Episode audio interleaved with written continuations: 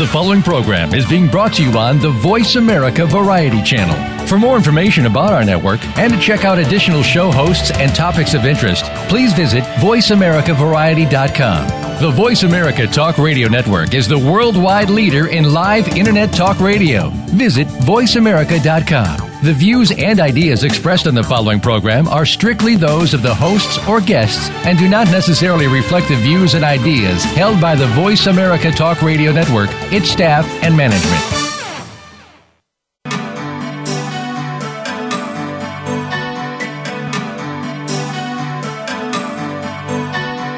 Welcome to Dr. Carol's Couch with your host, Dr. Carol Lieberman. All comments, views, and opinions are solely those of Dr. Lieberman, her guests, and callers. Now it's time to have a seat on Dr. Carol's Couch. Here's your host, Dr. Carol Lieberman. And welcome to today's edition of Dr. Carol's Couch. I'm your psychiatrist host, Dr. Carol Lieberman. Today we're going to be talking about we are what we think. You've heard of you are what you eat. Um, maybe you've heard of you are what you watch. That's what I uh, strongly believe. We also are what we think. And um, in today's increasingly technologically driven world, it's hard to think anything. I mean, I guess what we think is uh, are all those noises coming from the computer or or the uh, sounds that we've programmed our phones to make. Uh, it's it's kind of like robots, you know, making those kinds of of noises. Um, and that's what's what's drawing our attention. I mean, how many of you? I know this is true for me.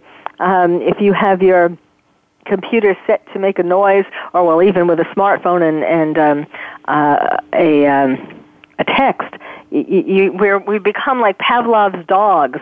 You hear the bing, and uh, you either look up, you know, on your computer for the the email that's coming in, or you look to your smartphone for the text that you got. Uh, you know, how much thinking are we doing at all these days? And it's a very sad and very dangerous state of affairs. Well, today's guest, James Kingsland, is the author of a new book. In fact, it's very new. It's coming out just today, and it is called Siddhartha's Brain. Um, Unlocking the Ancient Science of Enlightenment. And um, Mr. Kingsland thinks that, um, in fact, the answer to our uh, crazy and technologically driven society is becoming more like Siddhartha, who is actually uh, then became known as the Buddha, and um, to start really practicing everyday mindfulness and meditation words that I'm sure most of you have heard, but um, that I would venture to say few of us, including myself, I mean, I have dabbled in meditation, but I guess dabbled is the more appropriate word because, uh, you know, I get up in the morning and I think, oh my God, I have all these things to do. Everything comes rushing into my mind about what I have to get done for the day, and meditation somehow gets to the bottom of the heap. And I'm realizing through um, starting to read uh, Mr. Kingsland's book, uh, Siddhartha's Brain, that perhaps it needs to get to the top of the heap. So, without further ado, James, and we're talking to James from London, um, where he is a, a science and medical journalist. He has written for such publications as New Scientist, Nature, and um, recently, or most recently, he is the uh, Guardian Science editor. So, James, welcome to the show. Hi, thanks very much for having me on your show, Carol. Um, why don't we start with giving sort of a an introductory um, uh, an introduction to Siddhartha, aka Buddha, and how he. I was reading what you wrote about. He was a, a homeless man who. Um, who started on this, developed and, and created and started on this path of enlightenment. I mean, you know, centuries ago. Um, how did all of that happen? Well, that's right. That's right. Um, he he started life. Uh, he had a very privileged background. He was part of a, a rich governing family, and um, all his needs were catered for. Um, so uh, he was well clothed. He was well fed. There were uh, sensory sensory pleasures for him to enjoy. He had status in society. You you think he he had the perfect life. He had anything. he had everything, all all the things that we we crave for. Um, Uh-huh. and yet he felt this nagging sense of dissatisfaction. And um, in fact, um, his father did did his utmost to um, to protect him from anything unpleasant, um, and he succeeded for for many years until um, Siddhartha was, um, um, I believe, he was uh, 29 years of age, according to the story, before he encountered sickness, aging, and death for the first time, which is quite hard to believe, but that's how the story goes anyway. And this uh, was in India, of course. that's right. This this was two and a half thousand years ago in ancient India, in northern India, near uh, what is now the border with Nepal.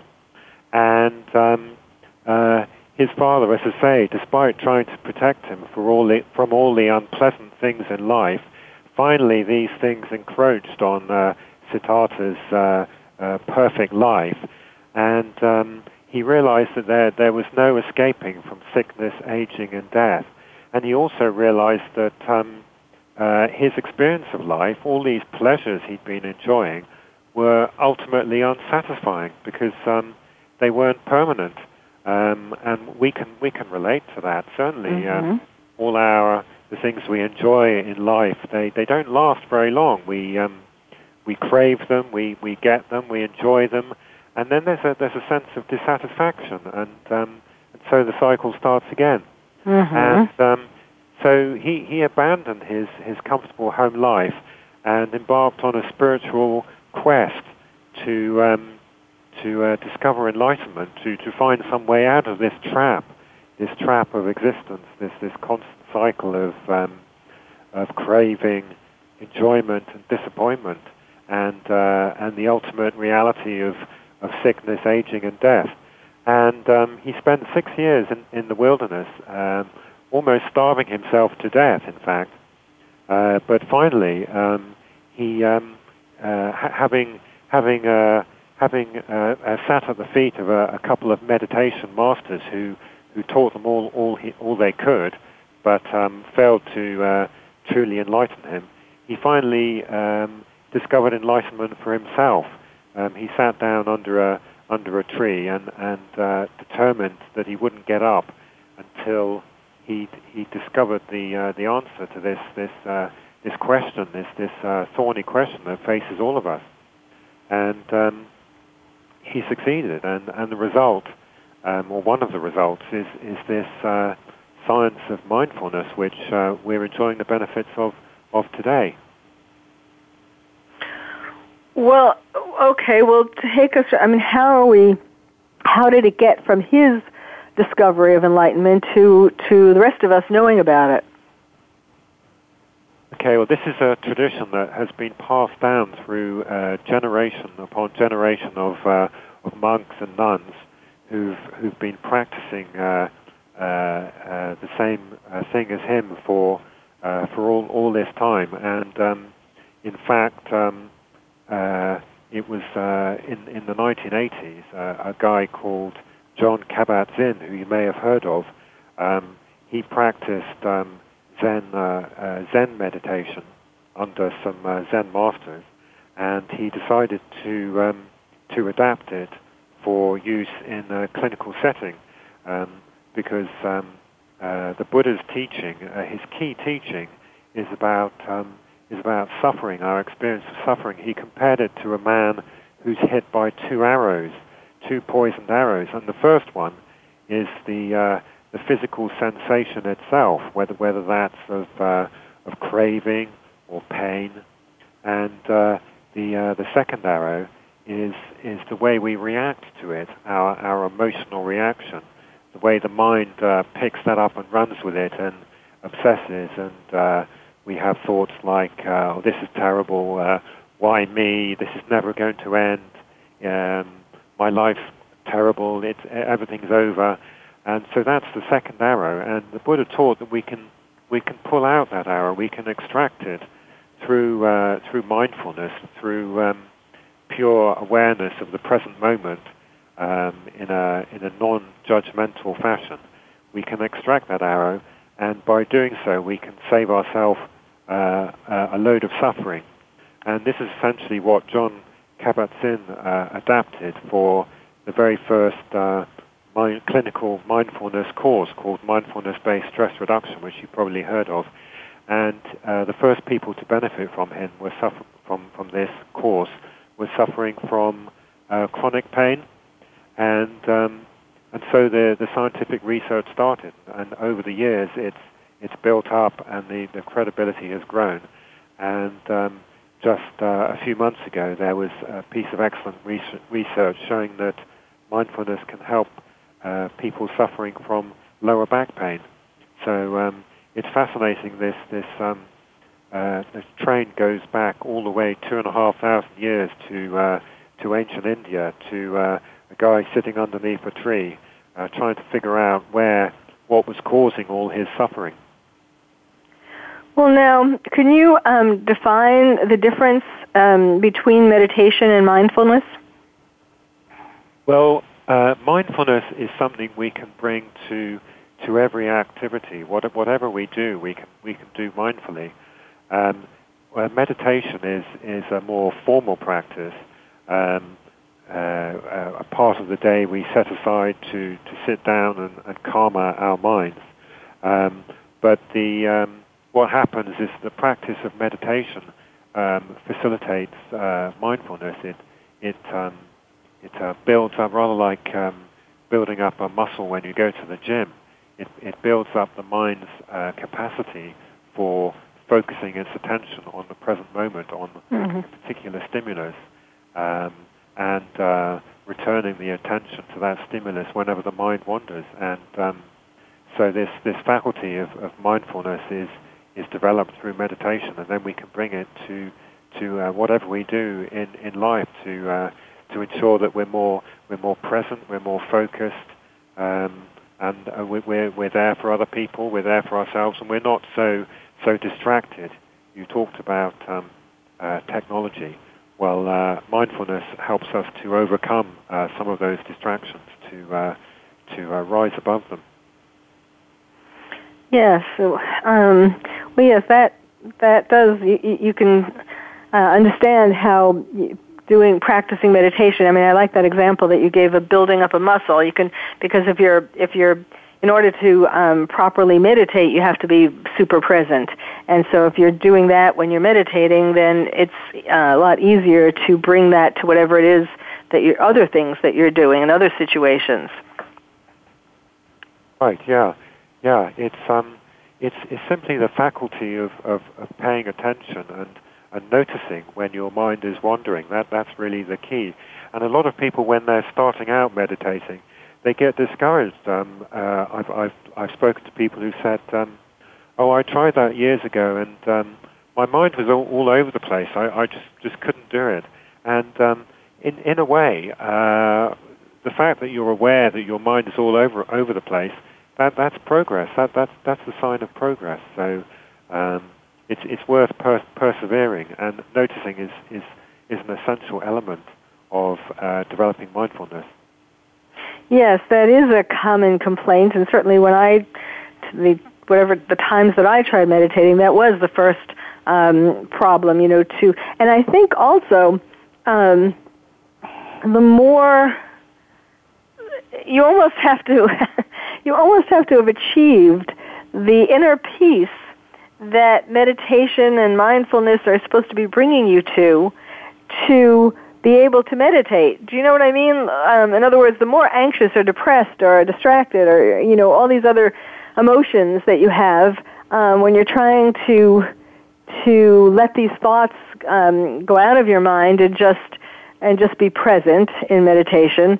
Um, you know, you would be able to, you know, it's kind of a, um, an irony or a vicious cycle that. Yeah, yeah. That, it's, it's, it's a sort of, it seems to be a, a kind of catch-22. Yes. Uh, the way you, you sit down and you try and meditate and straight away all, all these anxieties and uh, worries come up in, in your mind, uh, uh, whether it's anger or guilt or all these strong emotions come up. And um, um, it's just part of the practice. It's, it's, it's, that's how the mind works. And uh, the, the real, the objective is to, to learn to, um, notice these things, to to uh, to go you know to go halfway to meet them and experience how does it feel in your body, how does it feel in the chest, how does it feel in your gut, so that you you you experience these things fully, but you don't uh, you don't become um, uh, mentally involved. If you, if you, see what I mean, you don't um, intellectualize them. Uh, you simply experience them uh, as they are. And the remarkable thing um, that the, um, the, Buddha discovered was that um, um, if you don't um, uh, feed these these emotions, if you don't feed them with uh, with uh, these uh, these thoughts and these elaborations, these judgments that, that we naturally have, it's like a fire. If, if you stop putting fuel on the fire, eventually the fire dies down, and uh, that's what that's what he he discovered. Uh, whether it's it's pain or or anger or craving, if you don't uh, feed the flames of those fires, they'll uh, sooner or later they'll they'll die down of their own accord. Yes, uh, you know when you think about him sitting under a tree, um, I mean that took such incredible discipline, especially I mean, um, he did have some guidance, as you said, from uh, whatever the, the teachers were able to teach him at that point about meditation. But I mean, that that's really um, uh, that's really creating a very um, a very firm or a very you know putting yourself under circumstances where you, sort of have to if if that was his you know since that was his goal you have to there's no distractions, in other words. He's just sitting under the tree all by himself, and no one's going to come around and, and distract him. So it's very, um, you're alone with your thoughts, and, and, um, and I guess trying not to feed these thoughts. But it was very strict circumstances, is what I mean. Absolutely, yes. And the, the natural temptation is to, to try to, um, to wrestle with the thoughts, to sort of um, um, try and uh, face them down, uh, sort of uh, yes. to uh, combat them. But in in a funny sort of way, that that only makes them worse. So it's all about acceptance, about um, um, coming to terms with, with the way with the way the mind works, and um, not getting caught up in, in those thoughts and emotions. Uh, so it's something that's quite difficult difficult to to explain to somebody uh, starting out, but um, through experience, you realize that um, uh, the best way to um, to to handle difficult emotions is to um, is, is, to open yourself up to them in a, in a funny sort of way. And the same with um, with pain. If you open yourself up to it without elaborating on, on it, without um, getting caught up caught up in it, without um, uh, thinking about it, um, you find that um, it brings peace to your mind. Even if the pain is still there, you feel a sense of, of peace and acceptance. And uh, well, um, the whole goal of the practice. Yes, yes. Well, we need to take a break. Um, my guest is James Kingsland. His book is called Siddhartha's Brain Unlocking the Ancient Science of Enlightenment. He's been telling us about Siddhartha's journey, and when we come back, we're going to hear about his journey to enlightenment. So stay tuned. You're listening to Dr. Carol's Couch, and I'm your psychiatrist host, Dr. Carol Lieberman.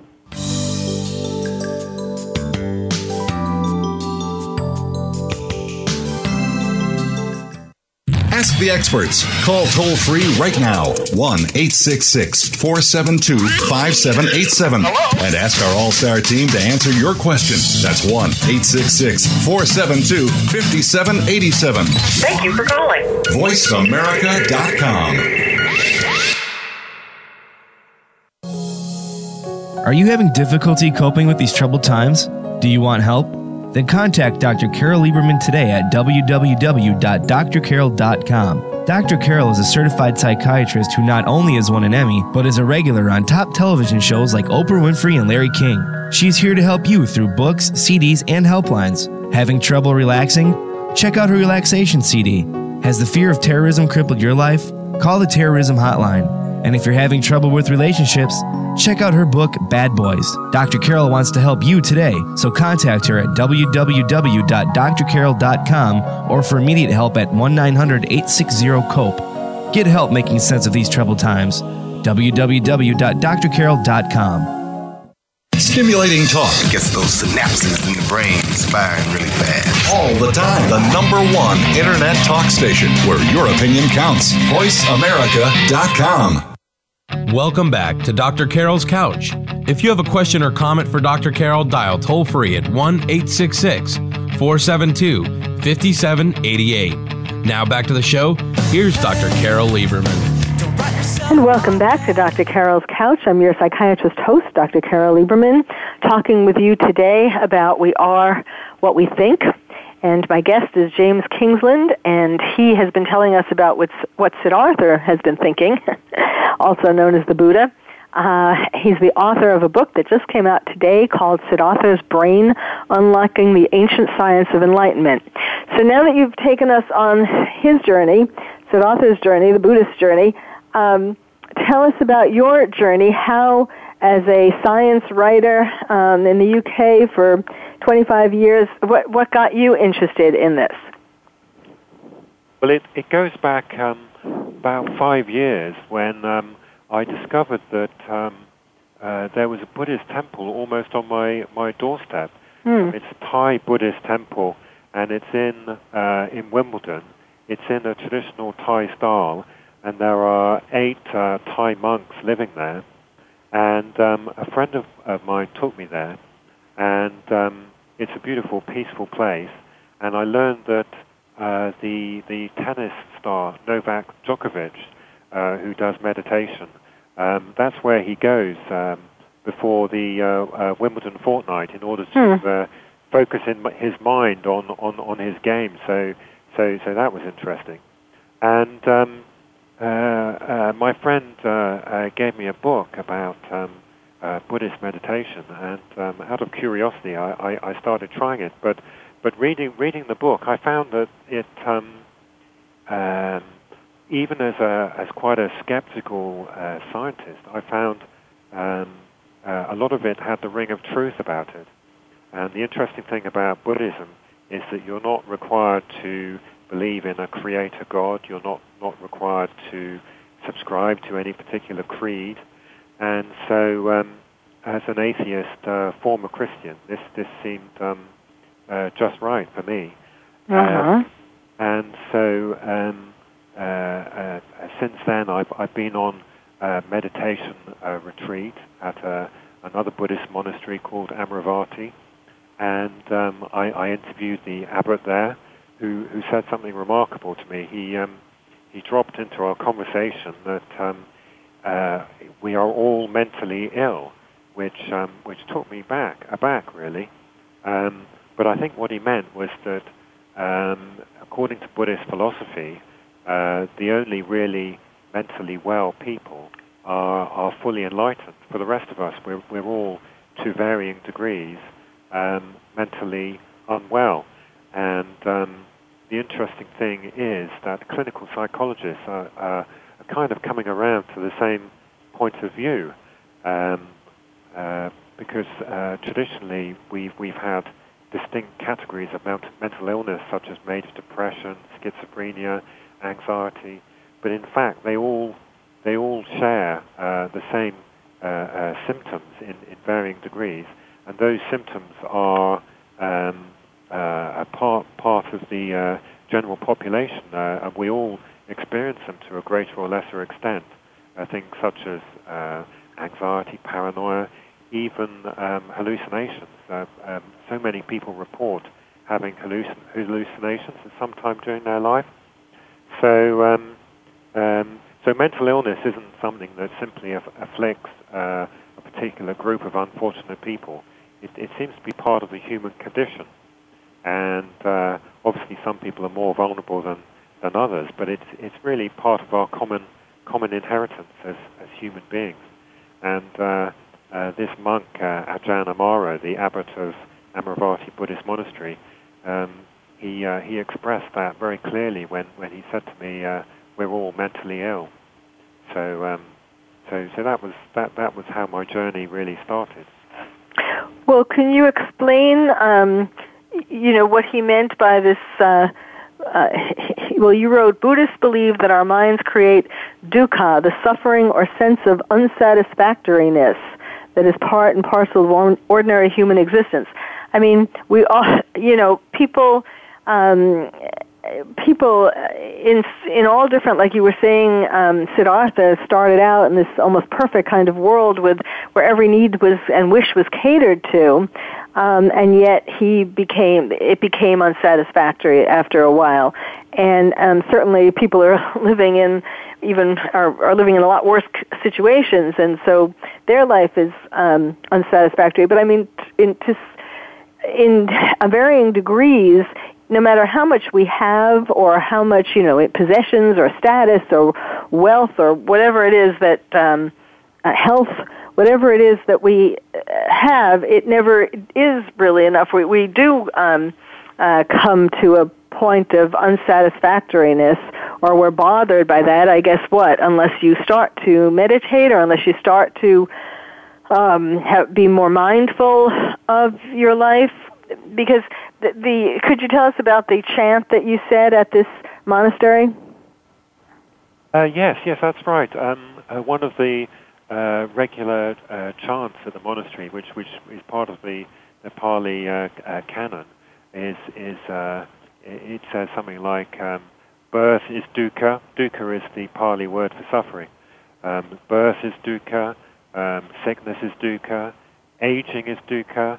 Um, not getting what we want is dukkha.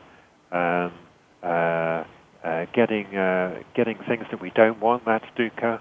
So in a way, that's saying life is the whole of life is mired in in, in suffering, and um, uh, but the I mean that sounds very negative, but um, the, the point that's being made is is that we have uh, the capacity within us uh, to make a heaven out of hell or or to make a, a hell out of heaven, as, as Milton said.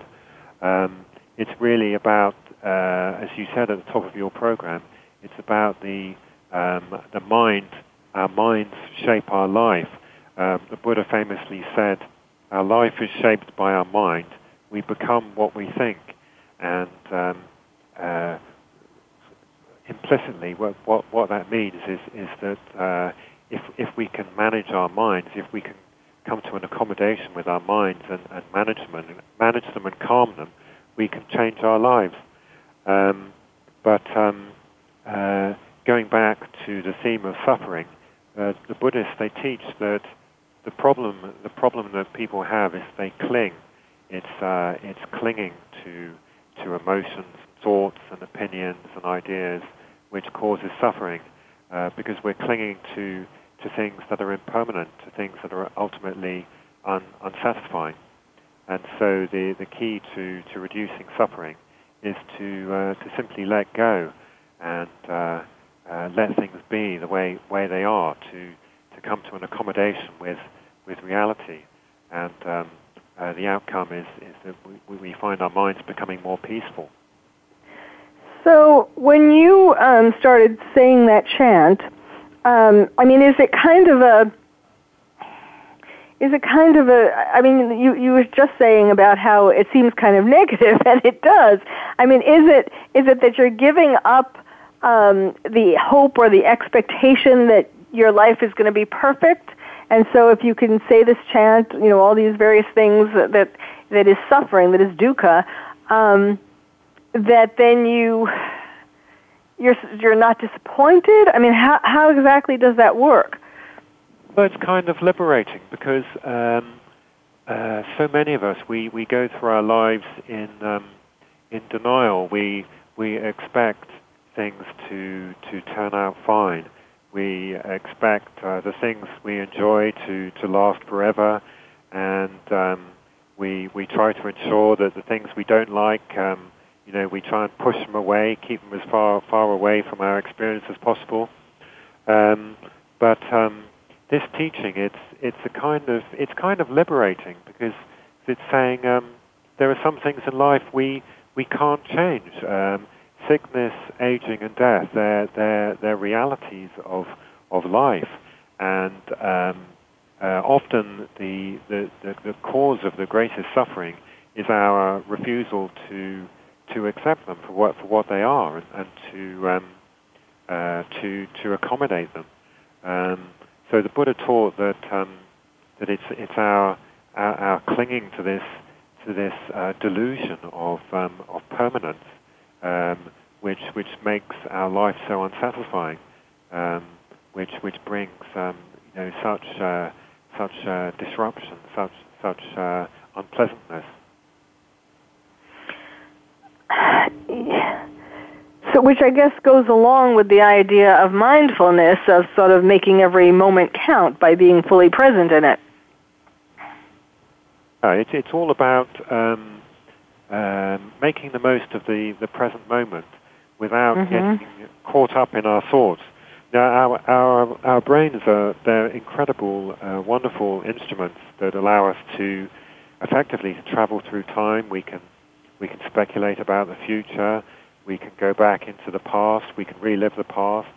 Um, uh, we, we, can, we can simulate um, the, uh, the mind states of other people. Um, uh, it's, it's this uh, wonderful simulator that we, we carry around in our heads. Mm-hmm. Um, but um, of course, it has its downside. Um, it's, it's a great source of creativity, but at the same time, um, it's constantly, constantly drawing us away from the present moment, mm-hmm. um, distracting us from, um, from enjoying the reality of, of right here, right now. Um, and the interesting thing is, um, uh, research suggests that uh, our minds wander up to half half of all the time that we're, we're awake. We're we're thinking about something other than what we're actually mm. doing. Mm-hmm, and mm-hmm. so often these, these thoughts are, are negative, they're uh, self-critical, we're worrying, we're, we're, um, um, we're musing about, about the past, what, what might have gone wrong, what, what might go wrong in the future. Um, so um, so uh, it's, it's a bit like Twitter, really. I don't know whether you're on Twitter, but... Mm-hmm. Yes it's a, a constant bombardment of uh, of comment and, uh, and opinion and uh, distraction. Mm-hmm. And um, the wonderful thing about meditation is and mindfulness is that there, there's a way to um, to switch it off effectively, so that you become become more present, um, both for yourself and, and for your for your loved ones, for your family, and for your friends. So how um, so this this these uh, trips to the um, to the abbeys where um, the where that's where you first started to practice, or you you mentioned that you had been reading about it. You, were you able to just start doing it from reading about meditation? Um, I was quite lucky. Yes, I I, I found that. Um, uh, having read a few books about it, I, I, I managed to I was lucky enough to come across some really good books. There was one by um, a Sri Lankan monk called Gunaratana, who wrote a book called uh, Mindfulness in Plain English, which was mm. a wonderful in- introduction to mm. practice. So I, I, I was lucky. Um, but um, for, for many people, um, it's good to have a teacher t- and to be um, in a group of people, for example, on a, an MBSR course. So that's uh, mindfulness-based stress reduction um, that's a great way to start as well. Or of course, you can you can go to a monastery and you can listen to uh, the talks, and, and they have meditation classes, um, and that's another good way to um, to start. But really, everybody finds their own way, and um, uh, uh, it's, it's it's up to you to to try different things, see what works for you. And how would you say that your life? Well, first of all, how much, how often do you do you meditate, and how would you say that your life has changed um, since you, you, began? Well, I I do my best to meditate for half an hour uh, every day after after breakfast, and um, um, I've been doing that for about uh, uh, five years. Hmm. Um, and uh, for me, from the start, it was kind of a revelation that um, it's possible to to calm the mind, to stop the uh, the train of regular thoughts simply by by focusing on your breath, uh, the sensation of the breath at your nostrils coming in, going out of the body. Um, so that was a revelation for me because as, as a writer and a journalist, my mind uh, uh, previous to that was uh, it was constantly stuffed full of words, a constant stream of, of words and thoughts and speculations. And um, sometimes I'd lie awake at night and I wouldn't be able to sleep because I, I couldn't still my mind. It was just Mhm. like uh, uh, a ticker tape, you know, uh, uh, churning away in Mhm. the background. So I, I couldn't I couldn't relax. But the wonderful thing about discovering um, uh, meditation was was that um, there was a way to um, to stop this happening. And so as a result, I reckon I'm I'm sleeping better, and um, you know I, I still uh, face the same stresses as everybody else, but um, I now have a way of uh, of uh, sort of turning turning down my reaction to those stresses and, and uh, developing more equanimity. Uh, so um, so with luck, I mean, even though I'm still prone to anger and anxiety, the same as everybody else, uh, there's a way for me to um, to recover more quickly from from those uh, negative emotions. Hmm. And um, have you noticed um, improvements in your health, or not to say that there was anything? I don't know if there was anything wrong with it to begin with, but I mean, have you noticed certain bodily um, effects? Feeling healthier in some ways. Um, well, it's interesting you should say that because um, uh, about 10 years ago, I was uh, diagnosed with a, a skin condition called psoriasis, Mm-hmm. uh, which is an inflammatory condition which is exacerbated by by stress. And um, since uh, uh, starting uh, my mindfulness uh, practice, um, uh, that that has been a lot better. It, it seems to be a lot more under control.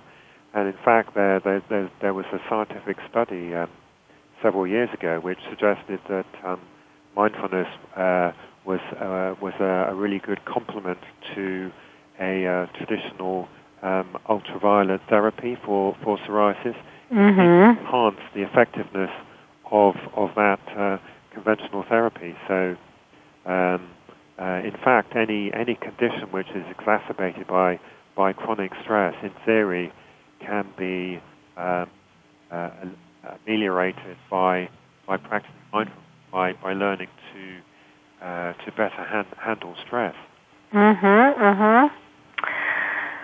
Well, and there's the music that we need to take another break. That's a perfect time. Um, when we come back, uh, my guest, James Kingsland, is going to talk about how science, modern science, uh, centuries later, have um, found that what Buddha found, uh, Siddhartha, at that time, under the tree, sitting by himself, uh, trying to find enlightenment, there actually now um, are scientific studies that indeed prove that um, these practices do have, there is a, a biochemical or a, a physiological, um, uh, medical, however you would like to describe it, or explanation for all of these things. That in fact, um, you know, what what he discovered uh, through meditation um, and going on his own journey to enlightenment, actually now there is scientific uh, corroboration with it.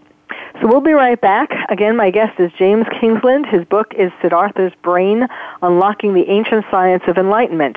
You're listening to Dr. Carole's Couch, and I'm your psychiatrist host, Dr. Carole Lieberman.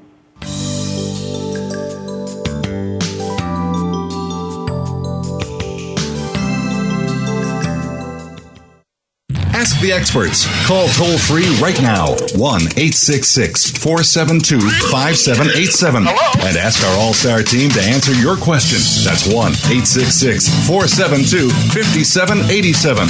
Thank you for calling. VoiceAmerica.com.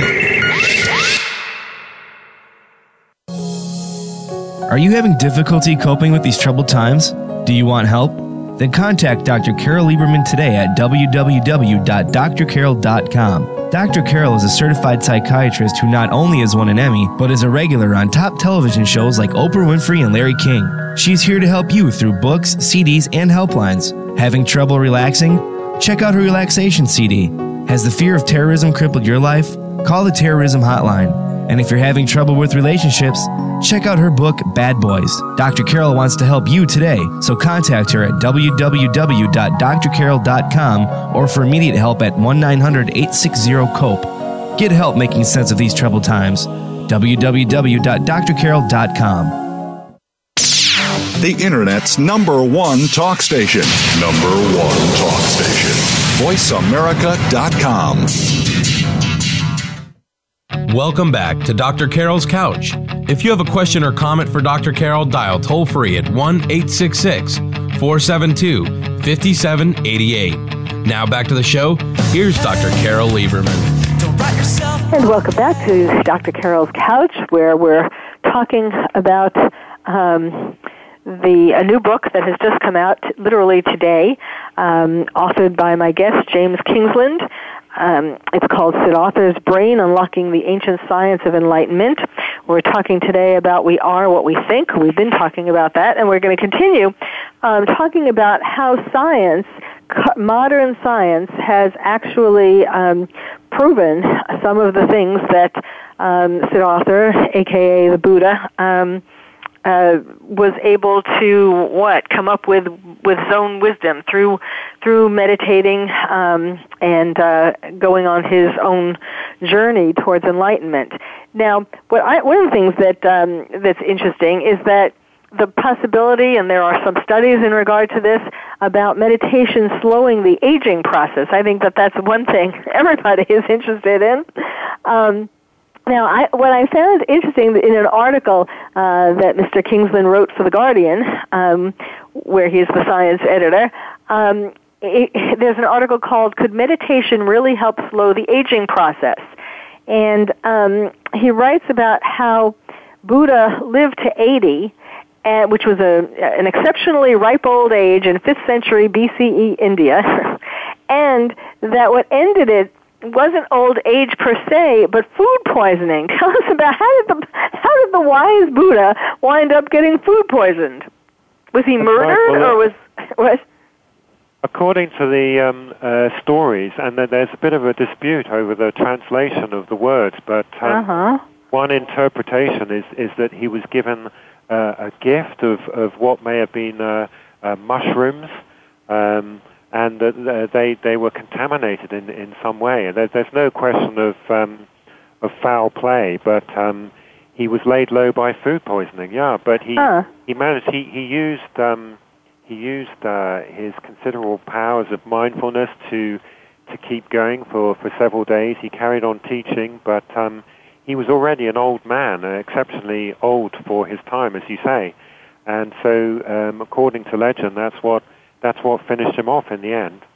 But hmm. um, but you're right. It's very it's very interesting. Um, uh, this this latest piece of research suggests that um, uh, mindfulness um, increases the activity of a particular enzyme called telomerase, which is responsible for rebuilding the ends of, of chromosomes um, in our cells.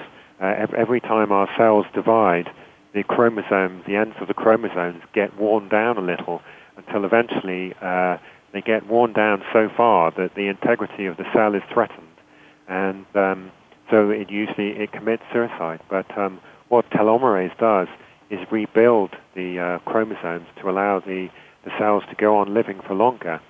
So um, so that's that's a fascinating uh, a piece of research. That may be another outcome of um, uh, reduced chronic stress.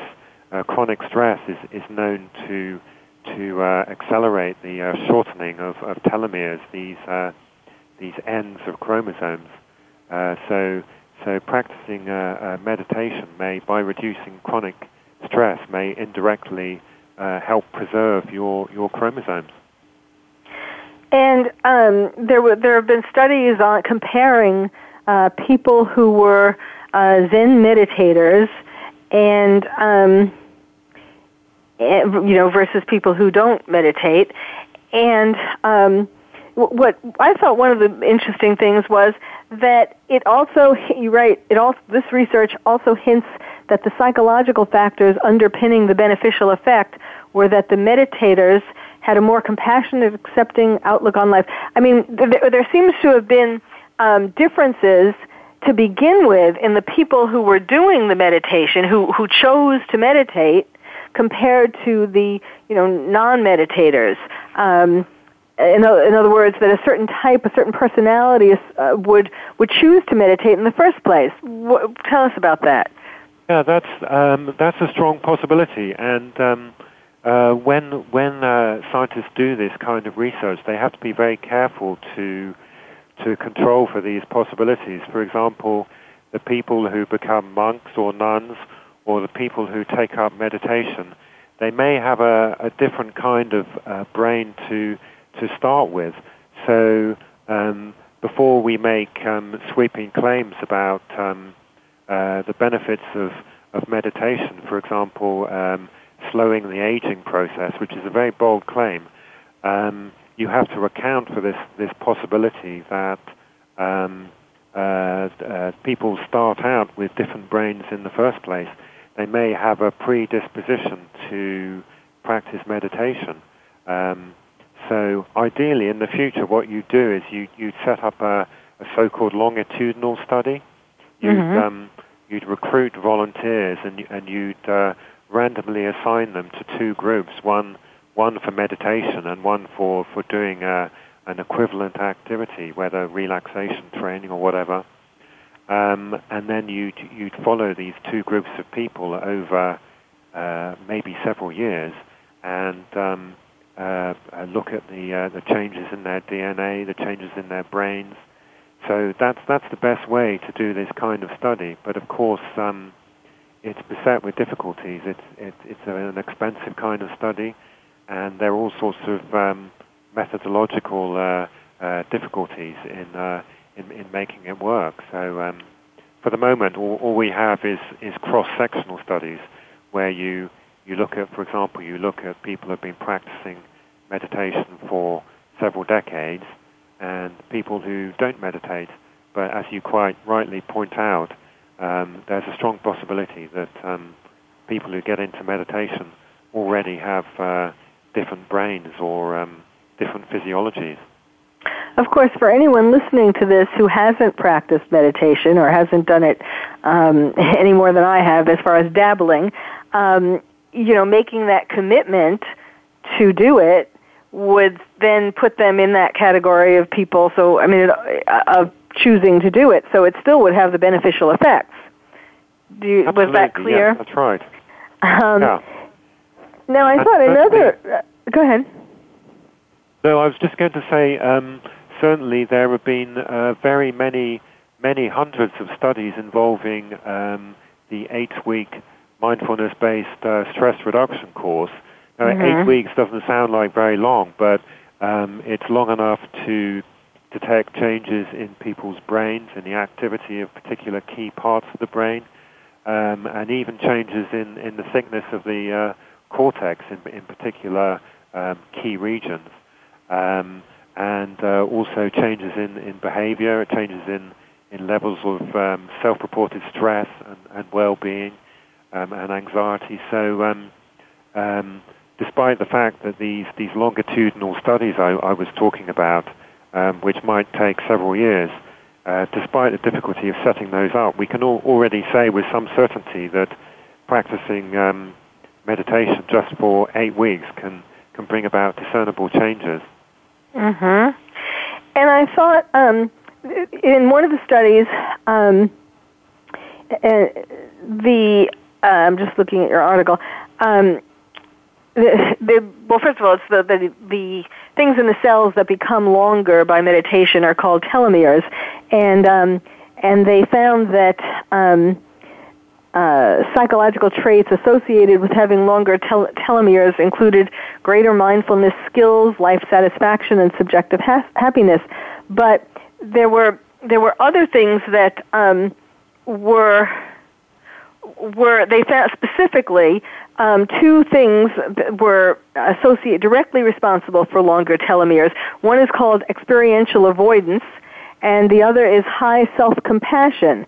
So tell, I think I, I thought the experiential avoidance, you know, that that fits with um, psychotherapy. It's kind of the same thing in the same way that psychotherapy works, uh, um, in the sense that rather than repressing and denying. Um, the putting pushing into your unconscious uh, things that were unpleasant in your life, traumas uh, that you you know from the time that you're that you're born, and things happen that are that are emotionally painful, and you want to forget them, and and that takes a lot of energy for the mind to keep keep these things in the unconscious, and so um, with with um, and that's experiential avoidance, but with meditation.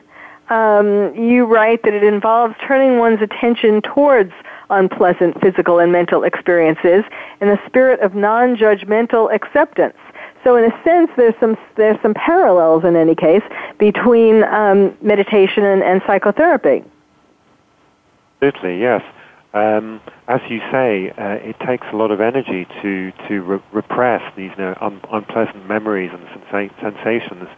And um, what I write about, one of the things I write about in my book, is um, uh, uh, therapy for phobia called exposure therapy, which mm-hmm. involves actually um, if you're if you're afraid of spiders, for example, if you're afraid of uh, public speaking, uh, the idea is that the the only way to to unlearn those habits of the mind is to slowly, uh, steadily, in, in small increments, to expose yourself to to the very things that that um, that, that make you uh, that make you fearful, um, mm-hmm. and um, uh, it, uh, that's that's that's how the brain relearns how it how it unlearns uh, the conditioned responses to uh, particular particular situations, whether whether it's the spider in the bathtub or having to stand up and make a speech in front of your colleagues.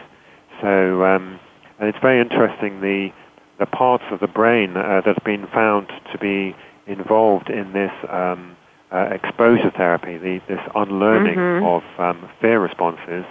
The same parts of the brain appear to be involved in uh, meditation. Mm-hmm. Um, mm-hmm. It, it's the it's uh, the ventromedial prefrontal cortex and the anterior cingulate cortex um, uh, seem to be closely involved both in coming to terms with uh, the things that scare us, but also in in uh, in meditation. Um, so it's uh, as as you say, um, uh, psychotherapy uh, is all about. Um, it's it's like uh, facing your fears. They're both facing your that's fears. That's right. Yeah, that's right. So so it's it's really interesting. These things seem to be coming together. Um, uh, which, which, which is fascinating. This, this ancient wisdom mm-hmm. and uh, modern findings from psychotherapy and, and, neuroscience, they seem to be converging in, in one place, and uh, mm-hmm. uh, that's very satisfying. Mm-hmm. Now we're kind of coming to the end of the our time, so I want to make sure that you have a chance to tell people about um, in your book. You have after each chapter, you have meditations. How what is that what would you want your readers, how would you like your readers to use that? Hey, yes. Well, um, uh, for people who've, who've never meditated and, and, are curious and want to try it for themselves, um, I've got half a dozen guided meditations scattered throughout the book. So, example, there's one for um, uh, focused attention meditation, uh, for concentrating on your breath, which is, is a, uh, a fundamental practice um, for many of these things, for, for developing concentration. And then I've got uh, uh, the, um, uh, the body scan. I've got a meditation for, for uh, uh, developing loving kindness and compassion. So um, uh, anybody who wants to try this out for themselves, um, they, they can do that. And um, as the Buddha said, in, in the end, you have to go by your own experience. You don't take anybody's word for it. Um, give give things a go, and if if they if they reduce your suffering, well, you know, carry on. Um, uh, make a commitment to do a bit of meditation every day. But um, if it doesn't work, well, you know, that's that's okay too. You try something else. Mhm. Mhm. Well, let me make sure that I give out um, how, um, if you would like to find more of um, Mr. Kingsland's writings, you can go to his blog, which is called plasticbrainblog.com, plasticbrainblog.com. And of course, you can buy his book, Siddhartha's Brain, Unlocking the Ancient Science of Enlightenment, uh, where books are sold, Amazon, Barnes & Noble, uh, your, your independent bookshops, and so on. Well, thank you so much. This is really, you've gotten me back into the, uh, I think I will try it. I'm going to be, um, your, the right. beginning of your, of your book uh, got me, uh, it was a good tease. It got me, you know, interested, and I think I'm going to be continuing with it. And oh, I'm so glad. Um, and thanks and, for having me on on your show. It's been a, a pleasure. Well, you're very welcome. I mean, you know, everybody can really find a half an hour a day. It really, you know, to say we spend, we waste much more than a half an hour a day. So all of you out there can do that. Imagine if the whole world started meditating. Uh, I mean, I guess that was in a way the Buddha's wish. But imagine if we were all meditating, what there, you know, the violence would be gone and uh, this would be a lot better place. Well, thank you so much, James Kingsland, and thank you all and thank you all for listening. You've been listening to Dr. Carole's Couch, and I'm your psychiatrist host, Dr. Carole Lieberman. Thank you for joining us on Dr. Carole's Couch. Join us next week at 1 p.m. Pacific Time for another installment of Dr. Carole's Couch. We'll save you a seat.